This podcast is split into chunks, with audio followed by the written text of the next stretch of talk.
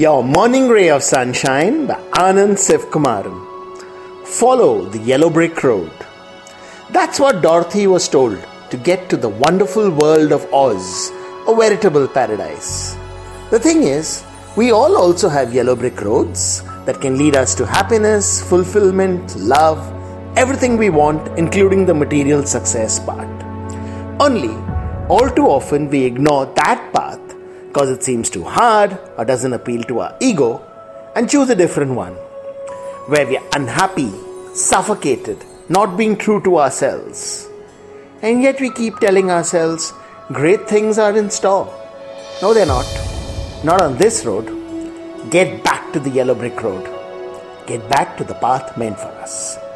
Sunshine in your day.